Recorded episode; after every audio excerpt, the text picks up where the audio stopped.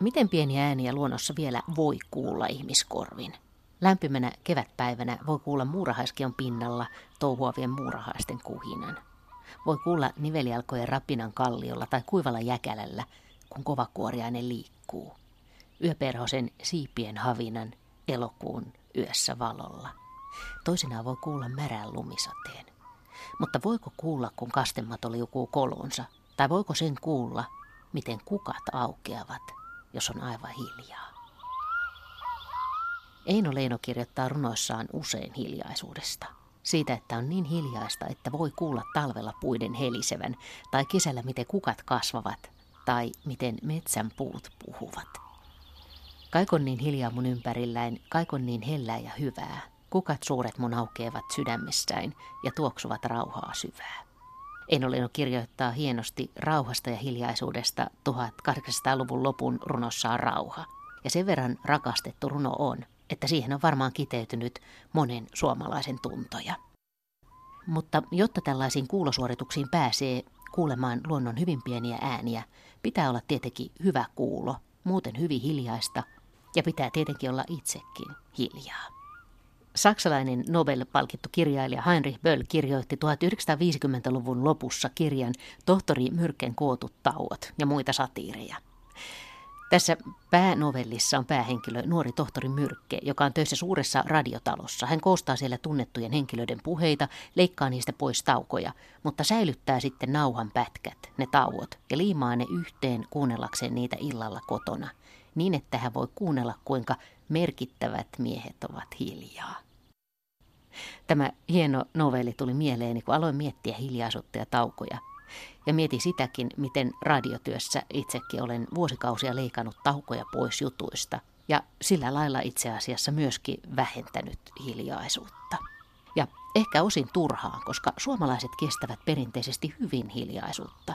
Kestävät verkkaista puhetta pitkiä taukoja. Käyttävät sanontoja kuten vaikeneminen on kultaa tai hiljaa hyvä tulee. Saman totesi Helsingin yliopiston dosentti tietokirjailija Outi Ampuja selvitellessään suomalaista hiljaisuutta. Hän on kirjoittanut kirjoja ja artikkeleita aiheesta ja järjesti viitisen vuotta sitten kyselyn, jossa suomalaisilta kysyttiin, mitä hiljaisuus heille merkitsee ja miten he sen kokevat. Vastauksia tuli yli 300 ja mitä vastauksia. Kun äänettömyys muuttuu hiljaiseksi ääniksi luonnossa, tunnen sulavani yhdeksi sen kanssa. Hiljaisuus on äärimmäisen kaunis ja rauhoittava sana, melkeinpä kuin äiti, meille suomalaisille pyhä. Hiljaisuus on laastari suruihin. Eräs vastaaja kuvasi, miten koulumatkalla lapsuudessa vanhan metsän naavapartaisten kuusten keskellä oli sellainen hiljaisuus, jota koulumatkalaisetkin kuuntelivat. Tai miten ihmeellinen oli hiljaisuus eräänä valoisena kesäyönä kanotteretkellä merellä. Joku toinen kirjoitti siitä, miten metsän hiljaisuudessa kuulee jotain vanhaa ja ajatonta, puiden latvusten ikilaulua, muinaisuuden henkiä petäjissä. Mutta voisi olla välillä vaativaakin. Joskus voi pelottaa ja joskus hiljaisuus saattaa jopa nolottaa. 80-luvun lopulla syntynyt nainen kirjoittaa, että suomalaisessa hiljaisuudessa on jotain perin noloa, vähän samaan tapaan kuin valokuvissa, jossa kaikilla on silmät kiinni. Nykyaikainen suomalainen häpeää hiljaisuutta, mutta elää kuitenkin sen viettelemänä. Kyselyn vastaajissa oli kaiken ikäisiä, lähinnä hiljaisuutta arvostavia suomen ja ruotsinkielisiä miehiä ja naisia. Suurin osa oli kuitenkin iäkkäämpiä. Kertooko se siitä, että ihminen arvostaa hiljaisuutta enemmän iän myötä? Ehkä tässä suhteessa vähitellen viisastuu. Vai onko sitten niin, että ajat muuttuvat ja hiljaisuuden arvostuskin vähenee? Ja jos niin on, niin saattaako käydä sitten niin, että kaikki eivät enää kuule ollenkaan niitä pieniä ääniä, joita luonnossa voi kuulla vain, jos on hyvin hiljaa. Kun me tapaamme Helsingin Pasilassa Outi kanssa, ei suinkaan ole hiljaista. Seisomme sateenvarjoinemme tihkusateessa suurten lehmusten alla pienessä puistossa, jossa kuuluu selvästi, miten ilmastointilaitteet pauhaavat. Kauempaa kuuluvat autojen äänet. Tuolta jo aikanaan, kun opiskelin Suomen historiaa yliopistossa ja oli se aika, olisi pitänyt keksiä gradun aihetta. Ei meidän millään löytyä hyvää aihetta, mutta sitten asuin hyvin meluisessa pienessä asunnossa ja rupesin miettimään, että miten täällä on aina näin kova melu. Liikenteen melu kantautui sinne ja mietin, että tehdäänkö tälle asialle mitään. Ja Niinpä innostuin tutkimaan gradussa tätä aihetta ja tein jopa väitöskirjankin ympäristömelun historiasta ja sen politisoitumisesta ja ääniympäristön arviointikriteereistä. Ja mä siinä tutkin tosiaan melua ja se oli hyvin ongelmakeskeinen, aika negatiivinenkin aihe, mikä on tietenkin tärkeä ja kiinnostavaa, mutta sieltä jäi muhimaan vähän muutakin, että siinä yksi keskeinen tutkimustulokseni oli, että vuosikymmenestä toiseen kaupunkilaiset arvioivat aina ääniympäristön laatua, että ne vertaisivat sitä kaupungin melusuutta sitten luonnon hiljaisuuteen. Ja se oli aina semmoinen niin vertailukohta, mutta siinä tutkimuksessa en päässyt kovinkaan syvälle, että mitä se hiljaisuus oikein on, mihin sitä melua aina verrataan ja, ja mihin ihmiset sitä tarvitsee ja miten ne sen määrittää ja mistä sitä löytyy. Ja niinpä sitten ideoin tämmöisen suomalainen hiljaisuus keruukilpailu, johon ilokseni sitten suomalaisen kirjallisuuden seuraaja Svenska Litteratursällskapet ja muutama muukin yhteistyö taho lähti mukaan ja saatiin järjestettyä keruukilpailu ja saatiin mukavasti vastauksia. Eli hieno tutkimusaineisto, jolla sitten pääsinkin omasta mielestäni hyvinkin syvälle siihen hiljaisuuteen, sen käyttötarkoitukseen ja määritelmiin. No mitä on suomalainen hiljaisuus? No se ei ole äänten puuttumista, se ei ole äänettömyyttä, vaan se on suurimmalle osalle sitä, että voi kuulla pieniä ääniä, joita muuten ei kuule tai huomaa kuunnella. Ja ylivoimaisesti useimmiten sitä hiljaisuutta löydetään luonnosta, metsästä, merenrannoilta, saaristosta, järvien rannoilta, mutta se on tosiaan niitä luonnon äänten olemassaolo ja niiden kuuntelu. Että se on se yleisin hiljaisuuden määritelmä. Niin toi onkin jännä ristiriita, että ei itse asiassa absoluuttista hiljaisuutta oikein voi olla. No ei, niin kauan kuin meissä henki pihisee, niin mehän kuullaan jotain. Jos menee täysin ääni eristettyyn huoneeseen, jos ei kuulu mitään ulkopuolisia ääniä, niin sitten kyllä melkein väkisinkin kuulee oman kehonsa hengityksen äänen, sydämen lyönnitkin ehkä tai verenkierron kohinaa ja monella meillä myös korvat suhisee tai jopa tinnittää, että todelliseen hiljaisuuteen siis tai äänten poissaoloon ei päästä, jos ollaan itse elossa.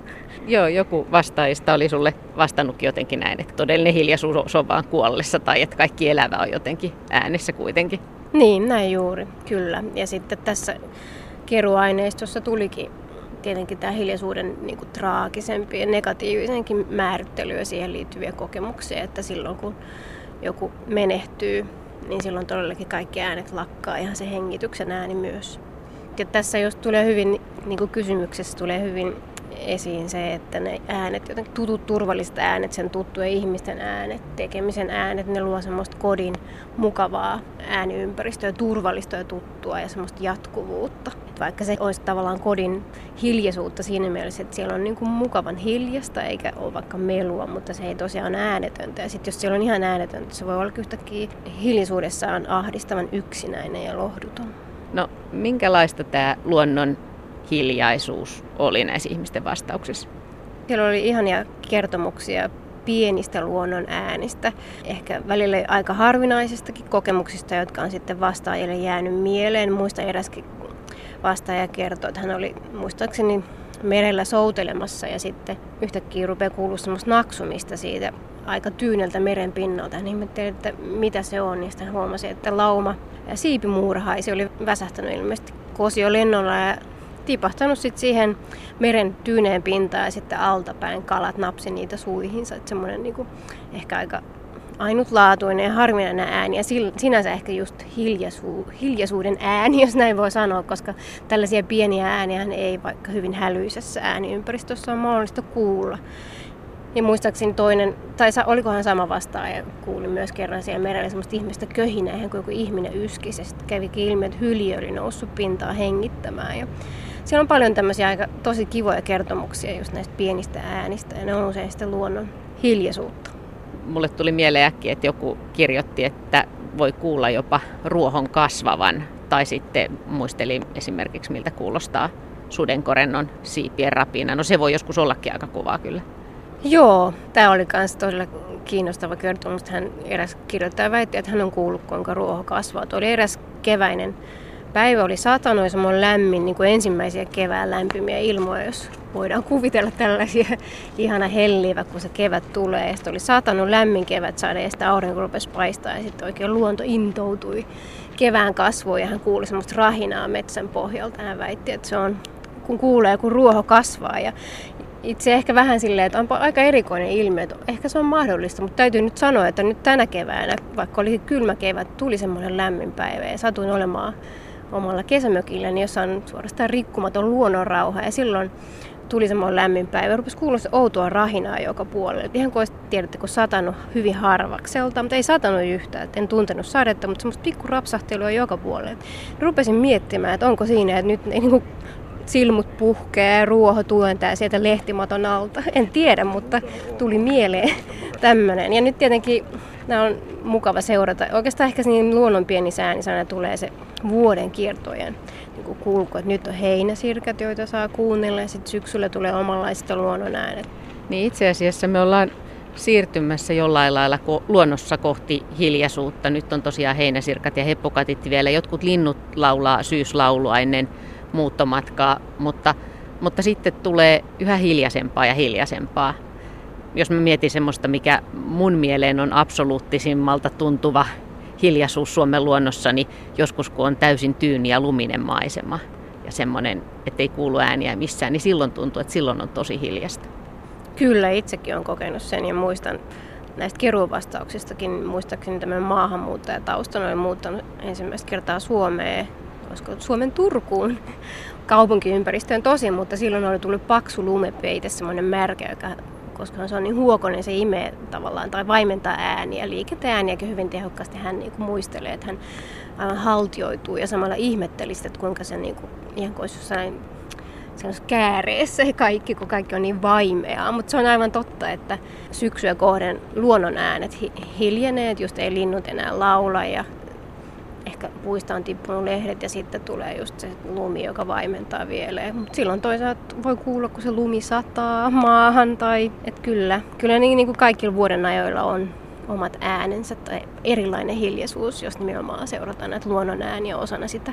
Ja kyllä keruu vastauksissa on paljon mainintoja just näin, kuinka nauttii siitä, just kun pakkas lumella naaraskuvassa lumessa saa kävellä ja katsella vaikka tähti taivasta. Useinhan näihin tietenkin näihin äänikokemuksiin ja muistoihin liittyy paljon visuaalisia elementtejä. No minkälaista on tämä meren hiljaisuus tai metsän hiljaisuus, tai mitkä on ne paikat, jossa ikään kuin ihmiset ovat kokeneet tätä hiljaisuutta, vaikka se nyt ei täydellistä hiljaisuutta olekaan? No monella tuntuu olevan, se voi olla kodin lähimetsä, lenkkipolulta, monelle kesämökki tai kansallispuisto voi olla tämmöinen paikka, kaupunkien puistot. Ja tietenkin se on hyvä, jos ne paikat on mahdollisimman lähellä sitä omaa arkielämää, että pääsee sinne hiljaisuuteen, jos siihen tuntee tarvetta, niin se löytyy siitä lähiympäristöstä. Ei aina tarvitse lähteä kauas.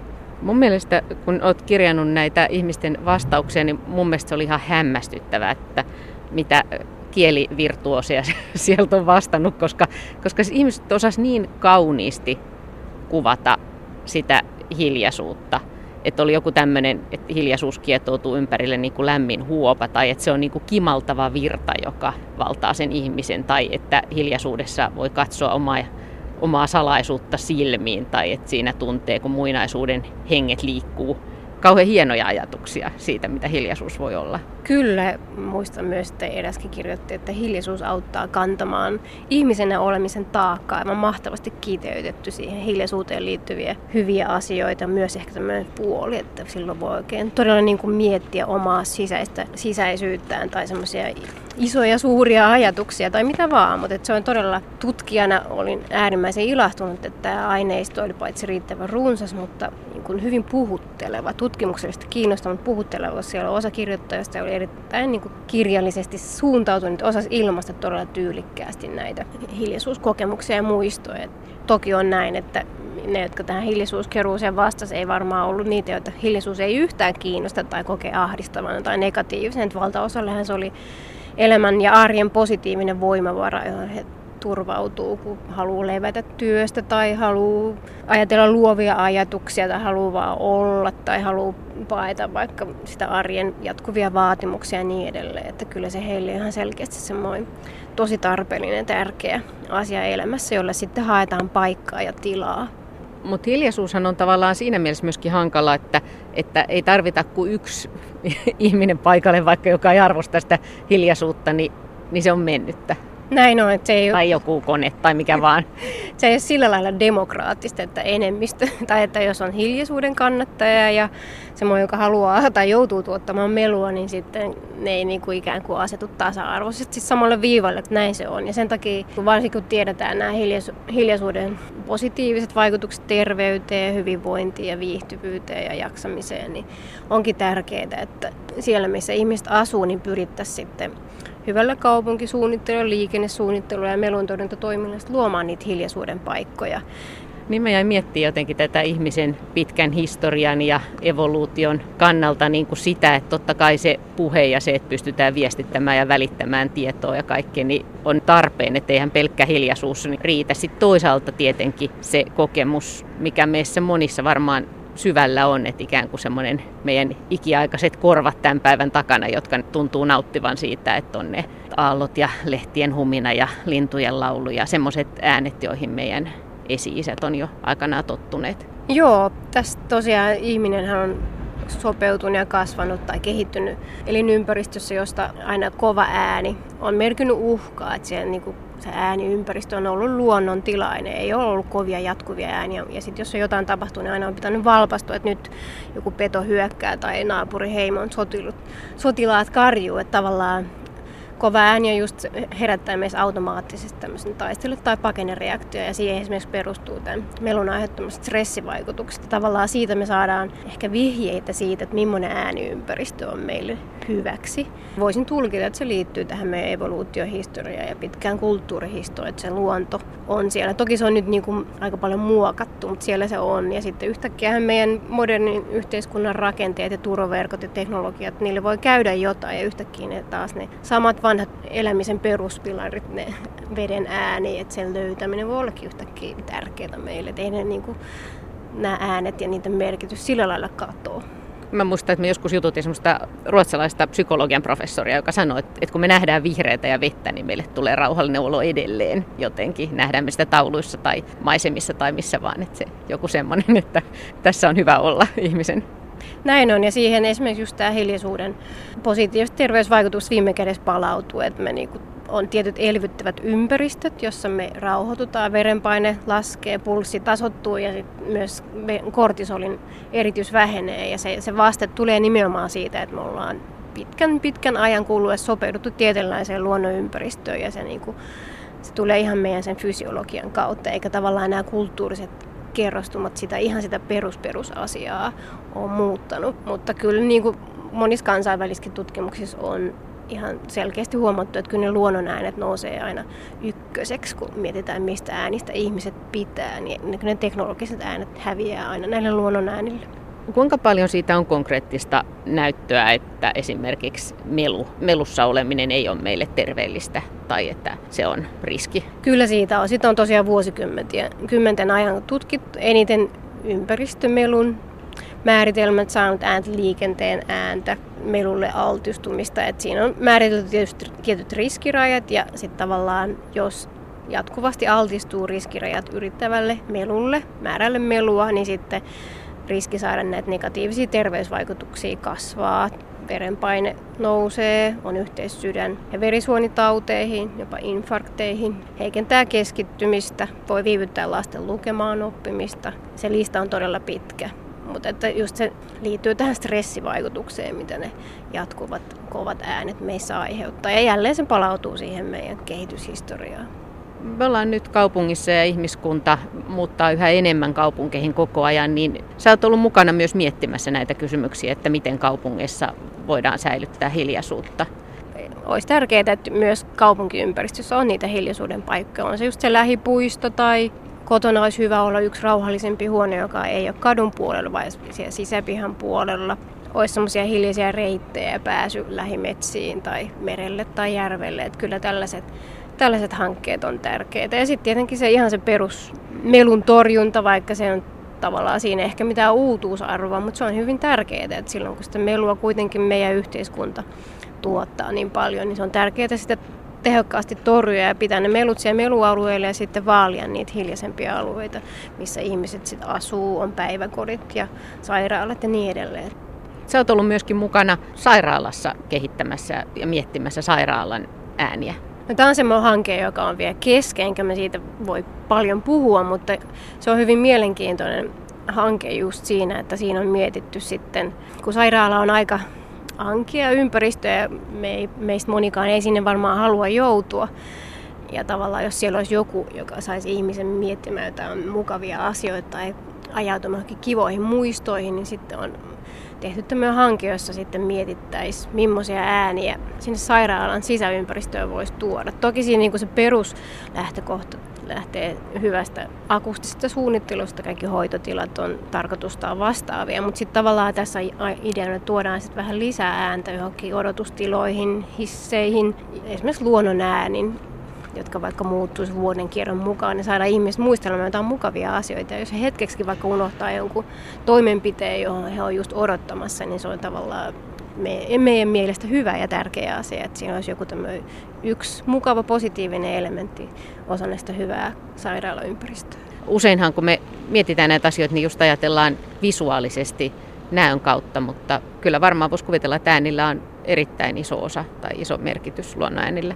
Niin, siitä ei ehkä vielä niin kovaa tutkimusnäyttöä tällaisessa vaikka sairaaloympäristössä ole, ja se onkin varmasti semmoinen, mitä olisi syytä pohtia, mutta se on aivan totta, että meidän yhteiskunta on äärimmäisen visuaalisesti suuntautunut. Että jona aikaisempina vuosisatoina, joilla ihmiset esimerkiksi lukenut niin paljon, kerrottiin tarinoita, oli paljon auditiivisempi yhteiskunta tavallaan sen kautta, vaikka välitettiin tietoa, mutta nyt se on niin kuin luetaan ja sitten katsotaan. Meillä on aina se ruutu siinä silmien eessä ja myös usein kaupunkisuunnittelussa tai rakennusten suunnittelussa se visuaalisuus on niin semmoinen ykkösjuttu. Ja nämä ääniasiat jää kyllä usein valitettavasti sen jalkoihin, vaikka ne on tärkeä osa niin kuin hyvää rakennussuunnittelua ja samoin ulkoympäristöjen suunnittelua. Suomessa kun liikkuu luonnon äänittäjiä, itsekin kuten luonto-ohjelmia radiosta ja sitten on näkövammaisia luontoharrastajia, niin monet on esimerkiksi puhunut just, just sitä, no erityisesti näissä äänitystilanteissa, että, että voi olla hirmuisen luonnon kaunis, hieno paikka, ja sitten kuitenkin, kun alkaa kuunnella niitä ääniä, niin aina kuuluu joku tie. Että on hyvin vähän niitä paikkoja, missä, missä ei, vaikka ei näkyisi, niin, niin kuuluu. Näin on, ja itse olen huomannut saman, että voi olla upeita, upeita luontopaikkoja tai vaikka tämmöisiä kulttuurisia, historiallisia paikkoja. Siinä vieressä menee niin kuin tosi vilkas tie, niin jotenkin itse, itse mä koen, nyt tämä menee jotenkin vähän pilalle. Tässä ei niin kuin mietitty ihan loppuun asti sitä koko kokemusta. Mutta joo, on itsekin huomannut, että jos äänitään jotain, niin melkein, jos niin kuin ei halua sinne teknologisia ääniä, niin joskus se voi olla haaste, että pitää mennä aika kauas mistään niin sanotusti, että semmoisia paikkoja löytää kun sä keräsit näitä muistoja hiljaisuudesta tai kokemuksia hiljaisuudesta, jotka on usein itse asiassa muistoja hiljaisista luonnon äänistä, niin onko se sitten niin, että äänimuistot on ihmisille jotenkin kauhean vahvoja? Kyllä se näyttäisi olevan niin, että joku me olemme äitimme kohdussa, niin mehän emme näe mitään, mutta äänet kuullaan ja on nyt tutkimuksellisia viitteitä siitä, että sikiö tavallaan oppii niitä ääniä tai muistaa ne siis jo syntymäänsä edeltävillä äänillä voi olla hänelle jotain, jotain merkitystä. Esimerkiksi äidin sydämellä lyönnit rauhoittaa tai voi tunnistaa jopa jotain musiikkia tai sisarusten puheääni. Että kyllä ne niin kuin, ainakin sitä kautta lähtee ne äänimuistot muodostumaan jo hyvin, hyvin varhain. Mutta myös näyttää siltä, että äänimuistot puhuttelee hirveän vahvasti meidän niin kuin, tunteita. No näetkö että on semmoista uhkaa, että tämän päivän nuoret kuulostaa ihan tädiltä täällä, tämän päivän nuoret, mutta tota, niin, että samanlaisia äänimuistoja ei välttämättä tuu, jos koko ajan tämmöinen ilmastointi pauhaa tai jos on luurit korvilla, niin ei välttämättä kaikki enää kuule tänä päivänä, miltä kuulostaa sudenkorennon siipien pärinä vaikka, tai miltä kuulostaa tuuli haavan lehdissä. Se on hyvä kysymys. Usein ehkä joko on niin, tai me halutaan ajatella, että meillä vanhemmilla ihmisillä on ne äänimuistot on aika akraareja. Tai sitten ne on ehkä sieltä kesämökiltä, että moni meistä on kuitenkin kaupungissa syntynyt tai kasvanut. Mutta jonkunlainen side siihen niin rakennetun kulttuurin vastakkaiseen luontoon, jos näin halutaan ajatella, niin on olemassa ja niin kuin niihin luonnon ääniin. Ehkä nykynuorista ja lapsista osa asuu vielä paikoissa, missä kuulee luonnon ääniä ja niitä kuuntelee, mutta sitten on ehkä niitä, joita sitten ei niihin oikeastaan arkielämässään törmää, niin voi olla, että tosiaan se henkilökohtainen äänihistoria ja ne muistot on aika erilaisia. Että se onkin kiinnostavaa, että kuinka paljon tai muuttuuko sitten tavallaan ne arvostukset, millaisista äänistä pitää tai mitä siihen hiljaisuuteen kuuluu. Liittyy sitten, jos vaikka 30 vuoden päästä tutkittaisiin taas, mitä on hiljaisuus ja mitä, siihen, mitä teknologisia ääniä siihen vaikka kuuluu, niin se on hyvä kysymys. Jos me ajatellaan näin, että nämä ikiaikaiset korvat meidän sisällä vielä ja meidän esi on vielä muistuttamassa siitä, että nämä luonnon äänet on meille tärkeitä, niin tänäkin päivänä, niin silloinhan se pätee tietenkin me nuorempia ja vanhempia samalla lailla. Näin on. Ja meidän fysiologia on edelleen ihan sama, että ne vasteet syntyy sitten tietynlaista ääniympäristöstä tietyllä lailla, riippumatta sitten ehkä tämmöistä kulttuurisesta, hyvin ajallisesti lyhytkestoisesta kuormituksesta.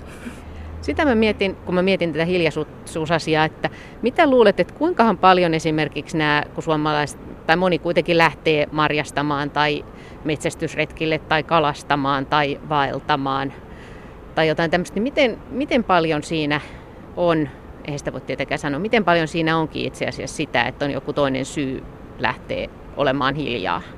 Joo, osuut aivan oikein. Että kyllä niissä keruuvastauksissakin erittäin moni kertoo, että marjastaminen, sienestäminen, kalastaminen on niin kuin yksi tapa kokea sitä hiljaisuutta. Että vaikka se liity tämmöistä tekemistä, mutta tavallaan se hiljaisuus on niin kuin osa sitä hyvää kokemusta. Tai voi olla yksi syykin, miksi mennään sinne marjaan.